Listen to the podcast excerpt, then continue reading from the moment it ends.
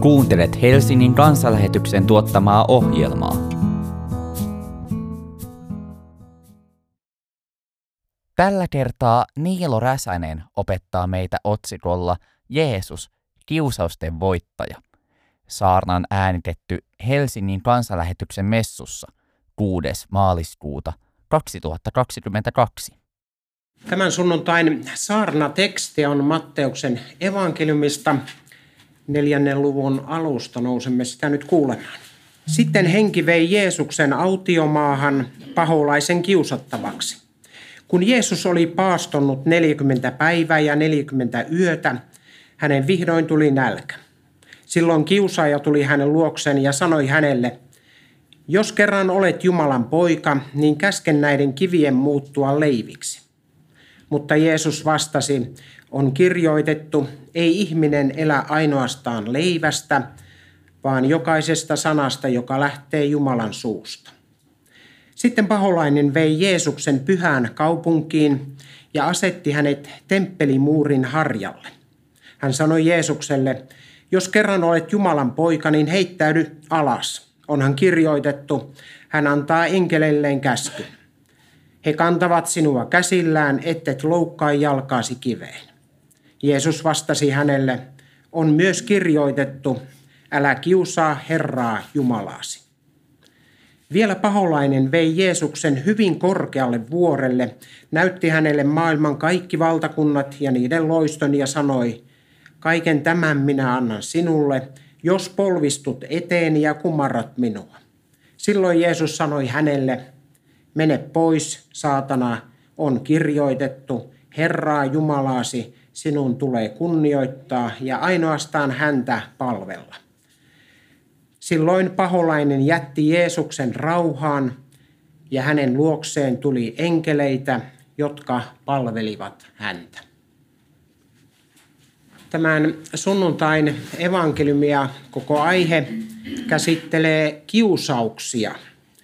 Uudessa testamentissa kaikista tunnetuin kiusaus on varmasti tämä kuulemamme Jeesusta kohtaava kiusaus. Paastottuaan 40 päivää Jeesus kohtaa kolme erilaista kiusausta, koska näihin jokaiseen kiusaukseen liittyi keskeisesti Jumalan sanan käyttö. Keskityn tässä saarnassa nyt erityisesti raamatun Jumalan sanan merkitykseen. Mutta aluksi muutama ajatus tekstin taustasta.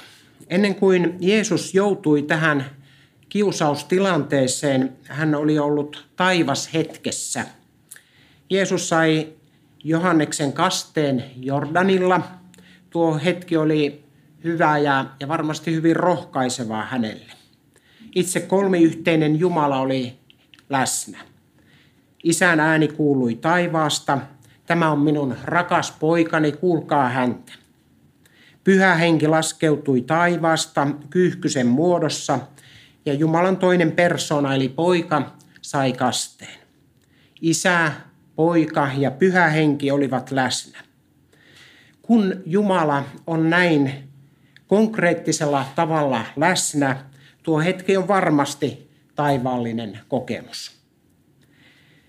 Välittömästi tämän rohkaisevan taivashetken jälkeen Raamattu toteaa, että pyhä henki vei Jeesuksen autiomaahan perkeleen kiusattavaksi. No merkille pantavaa on, että Jeesuksen johdatti autiomaahan pyhä henki eikä paha henki. Luukkaan evankeliumi toteaa lisäksi, että Jeesus oli täynnä pyhää henkeä. Ihminen, joka on täynnä pyhää henkeä, ei suinkaan välty kiusauksilta, näyttäisi olevan pikemminkin päinvastoin. Jumala ei kuitenkaan ketään kiusaa. Tuossakaan hetkessä Jumala ei oli ollut kiusaaja, mutta hän salli ja johdatti Jeesusta niin, että hän kohtasi kiusaukset. Eikä tämä jäänyt ainutkertaiseksi Jeesuksen kohdalla. Luukkaan evankeliumissa kiusauskertomuksen lopussa todetaan, Kiusattuaan näin Jeesusta kaikin tavoin, paholainen jätti hänet joksikin aikaa rauhaan. Elämänsä loppuvaiheessa Jeesus totesi omille opetuslapsilleen, te olette pysyneet minun kanssani, minun kiusauksissani. Autiomaassa hän oli yksin kiusattavana. Myöhemmin opetuslapsetkin olivat hänen rinnallaan hänen kiusauksissaan. No toinen havainto, jonka voimme raamatun äärellä tehdä, on, että kiusaukset ovat pirullisia. Ne tulevat lähelle luonnollisia tarpeitamme. Meillähän on tarve syödä. Jumala itse on meidät sellaiseksi luonut. Se on hyvä luomistyön tulos. Eikö nyt olisi ihan harmitonta, että ruokkisi itsensä pitkän paaston jälkeen muuttamalla kivet leiviksi? No ketä se sitten vahingoittaisi? Mitä pahaa siinä olisi? Tai mitä pahaa siinä olisi, että luottaisi Jumalan varjelukseen ja heittäytyisi alas pyhäkön harjalta. Eli kiusauspaikkahan oli temppelimuurin kaakkoisnurkka, Öljymäen puoleinen muuri Kidronin laaksoon päin. Kiusaushetkessä saatana vetosi jopa Jumalan sanan lupauksiin. Tässä on kuitenkin ratkaisevinta ketä me kuulemme ja ketä me palvelemme. Kuulimme tuossa jo alttarilta ensimmäisen käskyn, ja se on ratkaisevaa. Minä olen Herra sinun Jumalasi, älä pidä muita jumalia. Luotu ei saa ottaa luojan asemaa, oli se sitten persoonallinen paha eli saatana tai Jumalan luoma materiaa, kuten ravinto. Tämän kiusausta käsittelevän sunnuntain avainasiaksi nousee Jumalan sana. Muistamme, kuinka koko ihmiskunta lankesi syntiin. Tämänkin kuulemme tuossa alttarilla. Ensimmäinen kiusaus, johon ihminen sitten lankesikin, kuului, onko Jumala todella sanonut. Aadamilla ja Eevalla oli henkilökohtainen ja läheinen suhde Jumalaan Jumala oli heidän ystävänsä. Ja ystävät hän kommunikoivat. Se kuuluu ystävyyteen, tutustua toiseen. Jos et pysty keskustelemaan henkilön kanssa, et opi häntä tuntemaan. Ei ystävyys synny eikä syvene. Adam ja Eeva keskustelivat Jumalan kanssa, he tunsivat Jumalan ja, ja Jumala tietenkin tunsi heidät, koska oli luonut heidät. He olivat ystäviä keskenään. He tiesivät Jumalan tahdon, koska Jumala oli puhunut heille. Kiusaus alkoi sanoilla, onko Jumala todella sanonut? No nämä sanat ovat myös meidän aikamme suurin kiusaus. Jumala kommunikoi meidän kanssamme kahdella tavalla. Yleinen Jumalan puhuttelu on sanatonta. Luomakunta todistaa luojastaan, se julistaa luojan suuruutta. Kun avaamme silmämme, näemme Jumalan käden jälken, jäljen luomakunnassa tänäkin päivänä. No harva meistä on niin paatunut, että kieltää Jumalan olemassaolon. Jumala on luonut kaiken näkyvän ja näkymättömän. No tämän lisäksi hän on myös ilmoittanut itsensä sanoilla – Jumala haluaa olla meidän ystävämme ja siksi hän kommunikoi sanoilla meidän kanssamme. Raamattu on meille Jumalan sanallista ilmoitusta. Ja meidän aikamme suurin kiusaus nyt on siinä, että kiellämme Jumalan sanallisen ilmoituksen. Kysymykseen, onko Jumala todella sanonut, moni meidän ajan ihminen, moni meidän ajan teologi sanoo, että ei ole. Jumala itse asiassa ei todellakaan ole sanonut mitään. Meidän aikamme haluaa tehdä Jumalasta mykään. Jos näin teemme, olemme jo langenneet kiusaukseen ja olemme paatumuksen tilassa. Jos teemme Jumalasta mykään, emme enää ole totuudessa. Kun teemme Jumalasta mykään, mitä siitä seuraa? Siitä seuraa epäjumalan palveleminen. Ihminen tekee itse itselleen Jumalan. Jos me emme anna Jumalan itsensä ilmoittaa ja määritellä tahtoaan ja olemustaan, ihminen itse alkaa määritellä Jumalansa. Ja meidän aikamme yleisin epäjumala, näin väitän, on minun Jumalani. Minun Jumalani on kaikille armollinen, hyväksyy kaiken, ei, on hyvin suvaitsevainen, ei tuomitse ketään, no ei ainakaan kadotukseen. Minun Jumalani on kuin tämmöinen muovailu vahaa, jota voi tarvittaessa muotoilla aina uudestaan. Minun Jumalani ei tuomitse homosuhteessa eläviä henkilöitä. Hän seuraa hymyillen ja hyväksyy, kun rakastunut mies, perheen isä jättää perheensä ja lähtee ihastuksessa muiden, muihin suhteisiin. No sellainen on minun epäjumalani. Jos teemme Jumalasta mykään, emme pääse hänen ystäväkseen. Emme kuule hänen kutsuvia sanojaan, emme voi enää kuulla armon sanoja, joissa meille julistetaan synnit anteeksi. Jos ne ei ole Jumalan sanoja, ne on katteettomia. Jumalahan on mykkä, hänen tilallaan on minun Jumalani. Menemme nyt Jeesuksen kiusaushetkeen. Jeesus luotti raamattuun. Puheissaan hän jatkuvasti vetosi vanhaan testamenttiin. Kiinnittäkää siihen huomioon, kun luette evankeliumeita. Hän piti vanhaa testamenttia erehtymättömänä Jumalan ilmoituksena. Minkä vanha testamentti sanoi, sen Jumala sanoi. Ja samoin Uuden testamentin puolella meidän on hyvä huomata, että kun Jeesus puhuu, niin silloin Jumala puhuu. Eli minkä Jeesus sanoo, sen Jumala sanoo.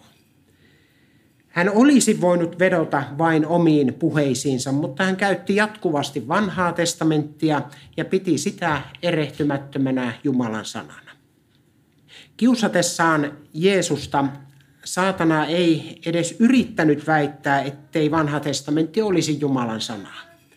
Saatana käytti kiusauksessa raamatun sanoja ja Jeesus vastasi kiusauksessa raamatun sanoilla. Meillä suomen kielessä on sellainen sanonta, varmaan kaikille tuttu, että joku lukee niin kuin piru raamattua. Sanonta lienee lähtöisin tästä raamatun kohdasta, ainakin se erittäin hyvin sopii tähän kohtaan. Vaikka saatana käytti vanhan testamentin sanoja, Jeesus ei lähtenyt kulkemaan saatanan talutusnuorassa tässä hetkessä.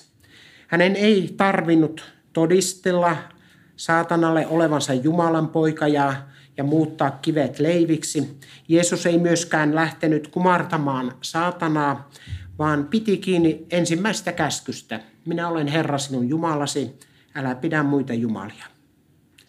Vain oikeaa Jumalaa tuli palvella ja palvoa.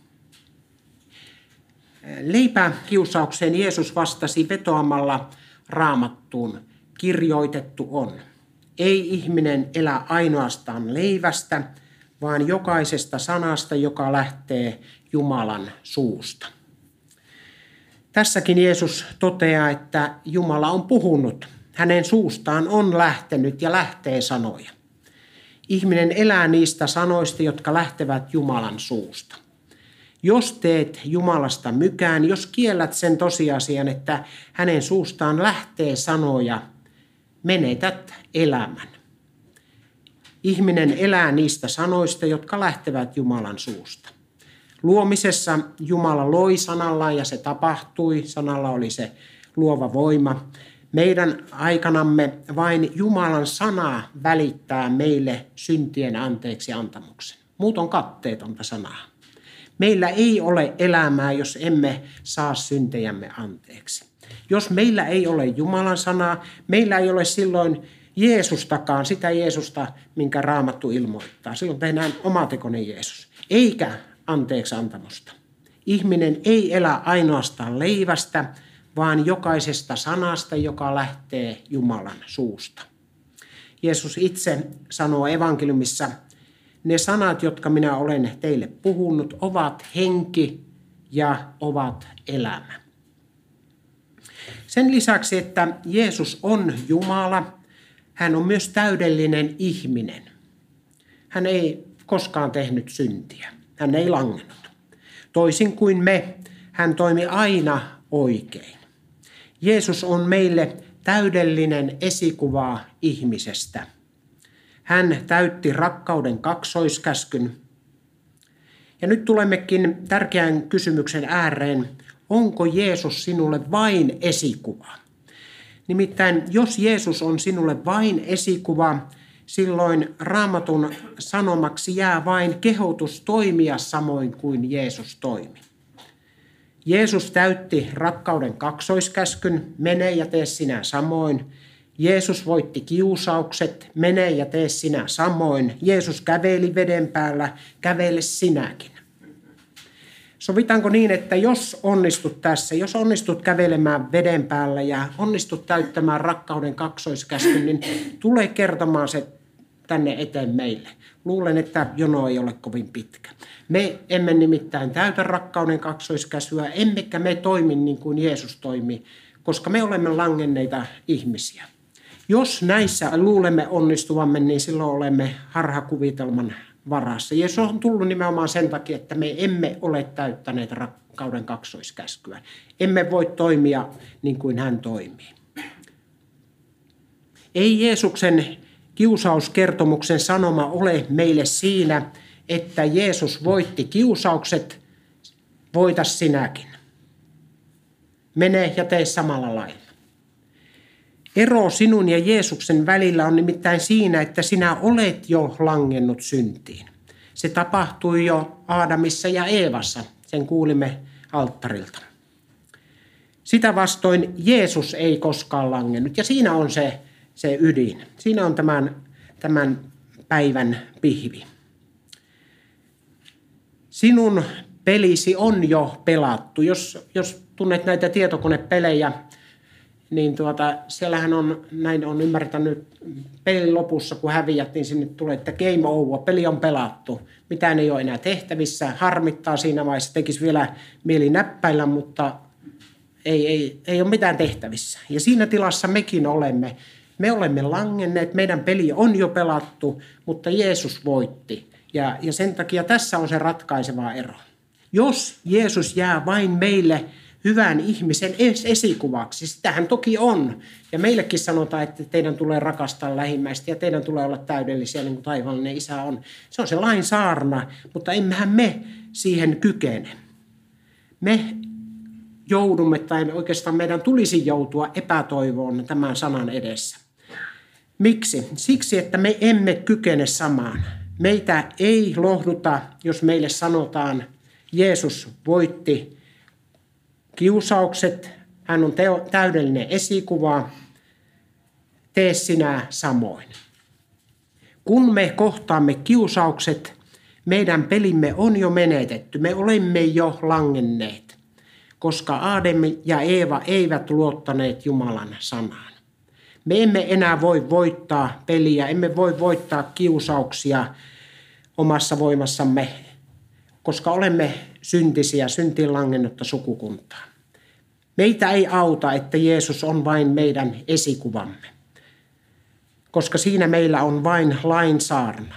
Laki kyllä vaatii meitä olemaan kaikkea sitä, mitä Jeesus on. Evankeliumit puolestaan lahjoittaa sen meille. Me emme pysty lain vaatimukseen. Ja jos pystyisimme, niin eihän Jeesuksen uhrikuolemalla olisi oikeastaan mitään arvoa. Hän olisi vain hyvää esikuvaa ja sitten sanotaan, että imitoikaa häntä. Tämän sunnuntain sanoma ei ole Jeesus voitti kiusaukset, mene ja tee sinä samoin. Sen sijaan tämän sunnuntain sanoma on Jeesus voitti kiusaukset, turvaudu häneen, pysy hänessä. Meille ei riitä, että me olemme lähellä Jeesusta – vaikka sekin on psalmin kirjoittajan mukaan meidän onnemme. Meidän tulee olla Kristuksessa, ja erityisesti Paavalihan tätä painottaa. Luulemme itsestämme liikoja, jos ajattelemme voittavamme kiusaukset niin kuin hän voitti ne. Hän eli synnyttömän elämän, Jeesus on kiusausten voittaja, ja meidän ainut turvamme on olla hänen voitossaan voittajan puolella. Kun olemme Kristuksessa, silloin olemme voittajan suojassa. Hänen voittonsa on silloin meidän voittomme. Hän on ansainnut sen, mihin me emme kykene. Meidän turvamme ja tehtävämme on pysyä Kristuksessa.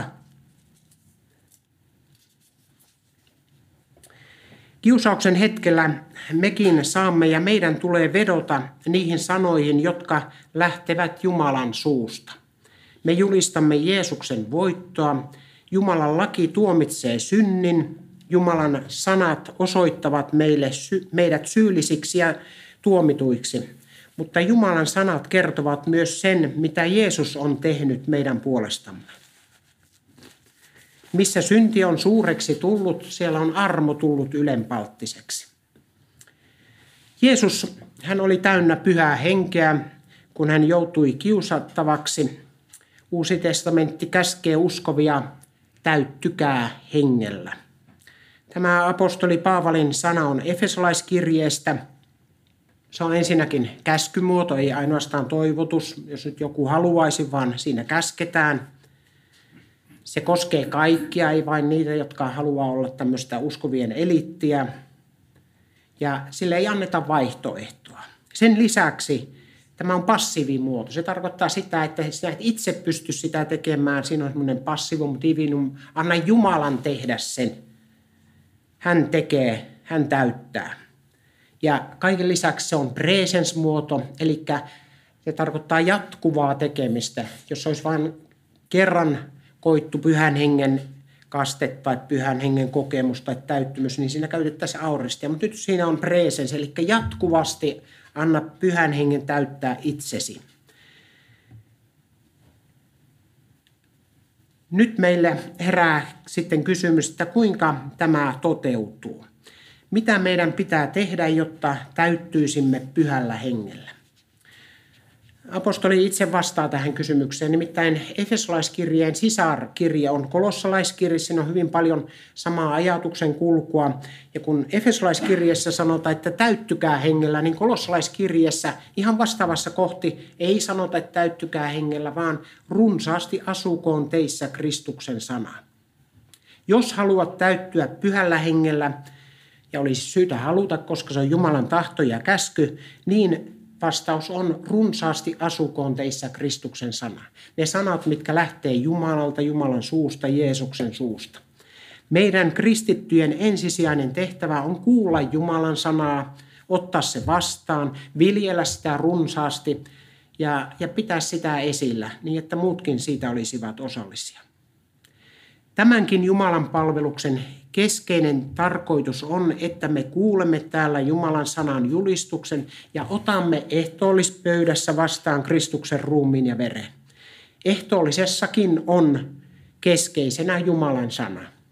Jos otat ehtoollisesta pois Jumalan sanan, sulle jää vain leipä ja viini.